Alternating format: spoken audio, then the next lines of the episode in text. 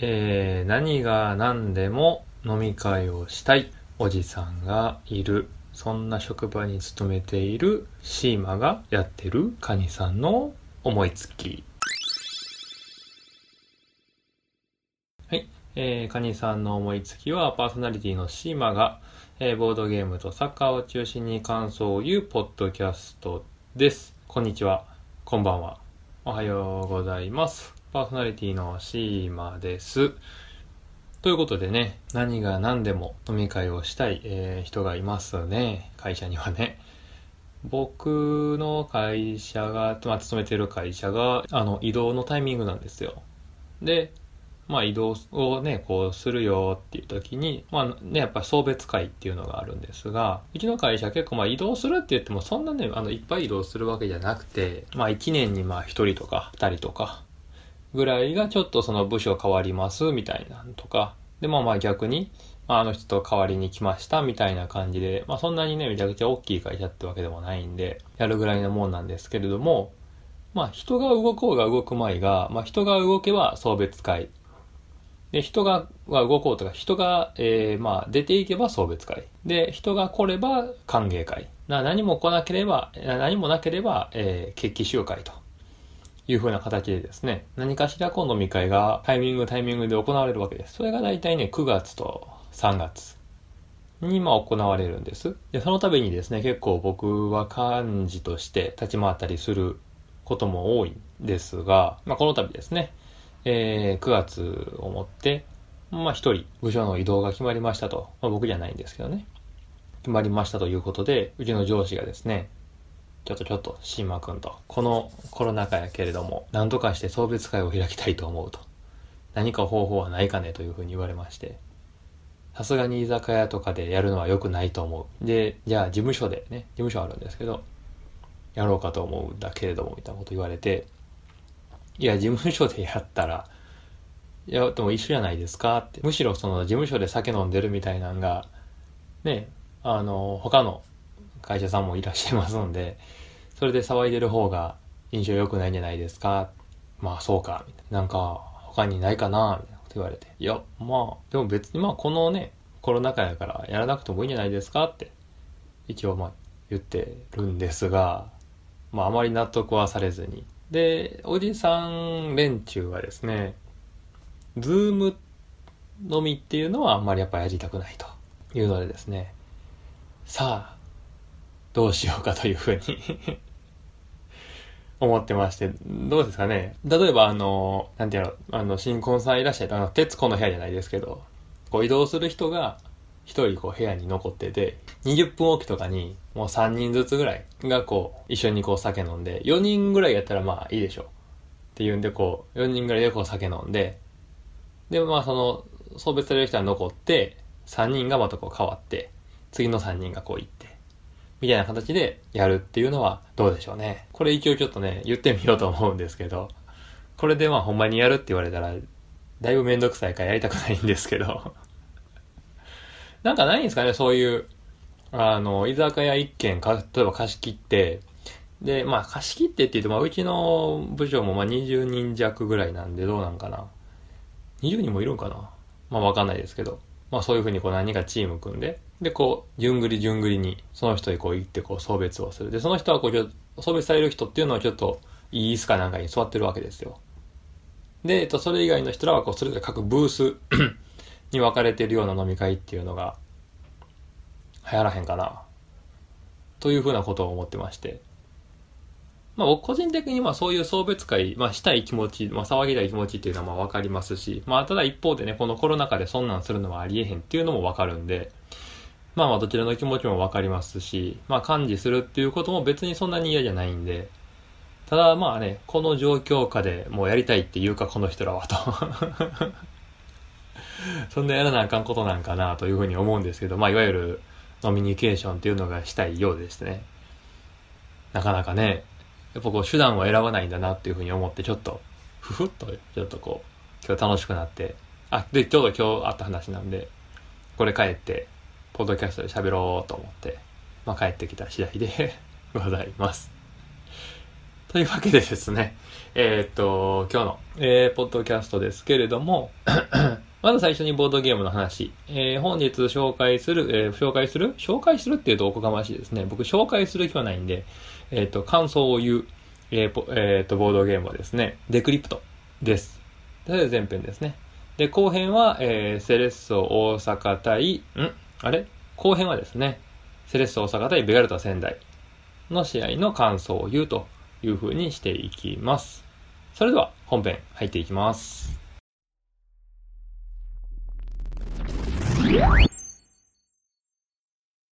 というわけで本編です。本日紹介するゲームは、えー、デクリプトになります。このゲームは、えー、2018年に発売、スゴロク屋より発売ですね。3080円で今、スゴロク屋の、えー、サイトで販売してますので、こちらでご購入いただくのが正規の値段かなと思います。通信販売もしております。現物はちょっとま、高円寺と神保町がお近くの方であれば店舗に行っていただいて見ていただければ現物もありますよというものになります。はい。で、えー、っと、こちらのゲームなんですけれども、前回ちょっとカタンとね、カタンとか、ちょっとどこに、どの店でできるんやろうっていうのがちょっと面白かったんで、個人的に。ちょっと、えー、っと、調べてみてるんですけれども、例えば、えー、っと、京都で、関西であれば、えー、っと、ボードゲームスペース、うさぎ、えっと、大阪府大阪市中央区西心斎橋にあるところですね。で、置いてあったり、まあ、パッと上から出てきたところで見てますけれども、えっ、と、静岡県であれ、静岡県の風緑であるとか、えー、っとですね、あとは、えー、っと、新潟県で言うと、えー、カフェ、えー、クガスタでいいんですかね。っていうところであったり、まあ、あの、いろいろありますけれども、えっと、大阪であればボードゲームラボ DDT、えー、ボードゲームカフェデザートスプーン、まあ、関西ちょっと僕中心にそういう話しちゃってますが、名古屋、あ、長野県にもあるんや。長野県にある、えー、っと、ボードゲームの、えー、お店、えー、ブロックスですかね、であるとか、いうところにも、えー、取り扱いをされております。まあ、あの、ちょっとね、上から出てきたところ、パパパーっと目についたところを言っているのと、えー、東京の方にはね、あの、いっぱいありますんで、あと、まあ、そころくや本店がありますんで、そちらに見に行っていただければな、というふうに思っております。まあ、パッと見た感じはそんなところかなと思います。えー、ぜひね、この、ほんまに、ボードゲーマーというサイトのですね、えー、ボードゲーム検索サイトは本当にとても、とてもとても優秀な あの、機能を持ってますので、もうぜひね、これで調べていただいて、まあ、いていただくと本当にいい。というかもうこの、ボードゲーマーというサイトは本当に素晴らしくてですね もうこの話ばっかり。いや、この話はちょっとまたね、えー、別で撮ろうかなと思いますけれども、えー、ボードゲーム業界っていうのは非常に、まあ、情報であるとかに関しては、充実しているサイトがこう、ボンボンボンとあるというのが非常にま特徴的かなというふうには思います。はい。ということで、えー、デクリプトの話をしていきます。で、このゲームなんですけれども、えー、スゴロク屋から発売っていうことで、なんかこう、ワードゲームにかなり近いんかなというふうに、まあ最初やった時思ったんですけれども、このゲームは、えっと、カナダ産なんですね。カナダのゲームっていうのをちょっと全然知らんかったんですけど、これ今回調べて初めて知りましたね。カナダのゲームで、えー、ただ、そこらと共同開発みたいになってますんで、そうですね、国内版の発売元はスゴロク屋になりますし、えっ、ー、と、スゴロク屋ゲーム大賞2018年大賞受賞と。あの、まあ、スゴロク屋のゲームやから、まあ、スゴロク屋が大賞取っても別におかしくないと思うんですが、というゲームです。まあ、ゲームのルールなどはね、細かくサイトとか見てもらったらいいんで、僕はやってる感じみたいなのを、まあ、あの、お話ししていくんですが、まず、このゲームの話をするのに、えー、絶対に切って切り離せないのはこの、えっと、コンポーネントになると思います。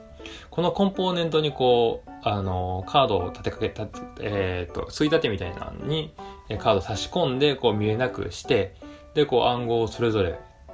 お互いのこう暗号をこう伝え合うというゲームは、えー、非常にもう、なんていうかな、それだけでやっぱごっこ遊び感というのが、やっぱ非常に出るかなというふうに思いますし、まあこれはごっこ遊び感というのはね、第1回、あの第1回、えー、スコットランドヤードの時にも僕は言いましたけれども、まあ、非常に大事なというか、ボードゲームをやる上で、とても楽しい要素の一つかなというふうに思っております。で、えー、やっぱこの、えー、コンポーネント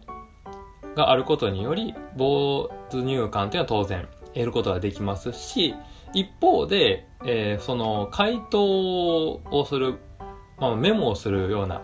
ところがあるんですけれども、これっていうのはあまりその、まあ、テーマ性、例えばスパイであるとか傍聴されてるよっていうことに関しての、まあ、テーマ性っていうよりは、どちらかというとゲームの攻略のためにあるものということで、結構その、はっきり割り切りみたいなのがあるんですよね。例えばその、他にも、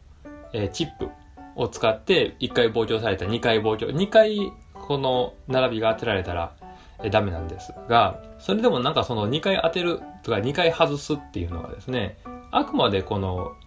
ゲーム内、ゲームとして、そこはゲームとしてというか、いうところであって、まあそれはルールなんですよね。だからそこがちょっと面白いバランスのゲームなんかなというふうに思います。どちらか、すごくこうテーマに沿ってやるのか、それともこあのゲームシステムを遊ぶのかっていうところがはっきり分かれそうなもんなんですけれども、そこをしっかり、なんていうかな、うまいことこちらにこう乗れるように騙してくれてるというかですね、のが非常にいいかなと思いますし、やはりこのコンポーネントがもう可愛い、センスがあるというところで、これが3000円で手に入るんやから、もう正直安いと思いますね。めちゃくちゃ安いと思います。ので、そこはさすが、すごろくやというところかなと思います。で、えー、ちょっとさっきあの、ゲームシステムと、えー、没入感というところのバランスのがいいんですよって話しましたけれども、まあ、日本のゲームで言うと、やはり同人ゲームっていうところで言うと、やっぱりゲームシステム勝負っていうゲームが、まあ、多いかなというふうに思います。まあ、同人ゲームに限らずなんですかね。うん。なんかこのゲームシステムがっていうところが多くて、という、まあまあ、あくまでこれはあの僕のイメージですけどね。厳密に数えたことはないので、これはゲームシステムが重きを置いている。これはテーマを重きを置いている。っていう、まあ、極端なゲームっていうのを、まあ、どこまであるのか置いときまして、やはり、えー、システムっていうのが凝ったゲームっていうのが、まあ、多い中、デクリプトは、非常に、えー、ゲーム自体っていうのは、このなんていうんですかね、やる前っていうののこのインストがなかなか伝わりづらい。こう実、え、どういうことみたいな？数字を当てるみたいな。テーマを言って数字を当てるみたいな結構ポカンとされるんですけど、一回やったら、ああ、こういうことかというふうなのが伝わるという意味で、やはりゲームシステム自体は、まあ一見複雑なものであると思います。で、それをサポートする形でのこのコンポーネントになっているので、入り口としてのコンポーネント、えー、没入感をこう生み出すということで、非常によくできたゲームかなというふうにかんあの抱いてますし、まあそう思うからすごく俺 はこんなこと言わなくてもみんなややってらいってことだと思いますし、だからこそすごろくや対象であるのかなと思いますし、このゲームをよくわかんないですけど、カナダから引っ張ってきたんですかね。っていうのは非常にもう軽眼っていうのがまさにこのことかなというふうに思います。で、このゲームですが、えー、かなりまあガチなゲームだと思いますね。かなり、えー、ギスギスするというか、対戦相手とね、えー、相手のこう、相手何かなみたいなのをこう結構ガンガン言って、もうこれじゃないやろみたいなことも、普通にこんな、あ、分かったみたいな、あいつやからこれやみたいなことをこう言ったり言われたりするわけですよね。ってなってくるとね、こうあの、読まれたってなった時に結構こう、ドキッとするというか、なんかガクッとくるというか なんかそういうね、結構メンタルに結構来るんで、あまりね、複数、結構やってるんですけど、複数回っていうのはあんまりね、うん、あんまりできないですね。これいつもなんか 1, 1回か2回ぐらいやって、あ、なんか疲れたな、みたいな 感じになっちゃうのが、まあまあ、いつも常でございます。まあ、それでもやっぱよくできたゲームだなというのは、まあ、何回やっても思うところではありますね。で、えっ、ー、と、このゲームを、やる前に、僕はいつも、えっと、まあ、デクリプトがやりたいよっていう、まあ、気持ちがある中で、まあ、ある程度ね、やっぱボードゲームやったことある人に対しては、デクリプトって出せるんですけれども、まあ、その手前の段階で、僕はよくあの、コードネームをまず、えー、おすすめしてというか、まあ、一回やってみようや、みたいな感じで、えー、やります。ゲーム性自体は結構僕はどうなんですかね。まあ、やってみた感じっていうのは、うーん、似てるような似てない、似てないようなっていう感じなんですけれども、まあ、言葉を使ってその言葉が何かっていうのをこう、伝えるっていう意味ではまあまあ近いんかなというふうに思うんで、まあぶっちゃけ、例えばのヒントを言いますとかいうのにもまあ近いとは思うんですよね。この点、その、お題があって、まあそれを伝える、もしくは伝えないっていうのが、まあゲームの腰ですから。で、そういう意味で、まず一回、いや、コードネームやろうか、みたいな。コードネームやったら、まあ、まあ、めちゃくちゃわかりやすいんで、スパイやし、あれも。スパイで、えっ、ー、と、まあ、これ、これがこういう風な形で、これを言っちゃダメなんだよっていう風なことが言いやすくて、やっぱ入り口というかインストをしやすいのは、その圧倒的にコードネームですね。で、コードネームをやってから、こっちのゲームをやると、まあ、スパイつながりでみたいな感じで、結構ソードコードでこう、なんていうかな、流れを作れるゲームかなと思いますんで、で、まあ、えっ、ー、と、コードネームも言うて30分ぐらいで終わりますし、それが終わってから、これをやったとしても、まあ、強いて、まあまあ、あの、両方合わせて、インスタ合わせても、まあ、45分、45分ぐらいの1時間半とかで、あの、終わりますんで、で、あの、ゲームやったっていうか、満足感も得れるんで、例えば2時間、ちょっと時間があるよっていうんやったら、僕は、えっ、ー、と、コードネームからのデクリプトっていう流れで結構いつも使わせていただいてます。で、じゃあなんでコードネームじゃなくてデクリプトの回なのっていうと、やっぱ個人的な、これはもう完全に趣味ですね。パッケージとか、可愛いなとか。あとコードネームはなんか、ほら、テーマが若干ぼんやりしてるっていうか、あの、なんで当てちゃダメなのかがよくわからないし、あんまりガチガチ感もないっていうところで。いうので、僕は好きなのは、どっちかというとこのガチガチ感がある、殴り合うような、ね、ヒリヒリするような、やっぱ当てられるって当てられるってとか言いながらやる方がまあ楽しいので、まあ、こちらのデクリプトを、えー、と紹介させてもらいたいなというふうに思いました。はい。で、えっ、ー、と、今回ちょっと、えー、短めでちょっと終了はしたいと思っておりますので、このまま、えー、後編に向かっていきます。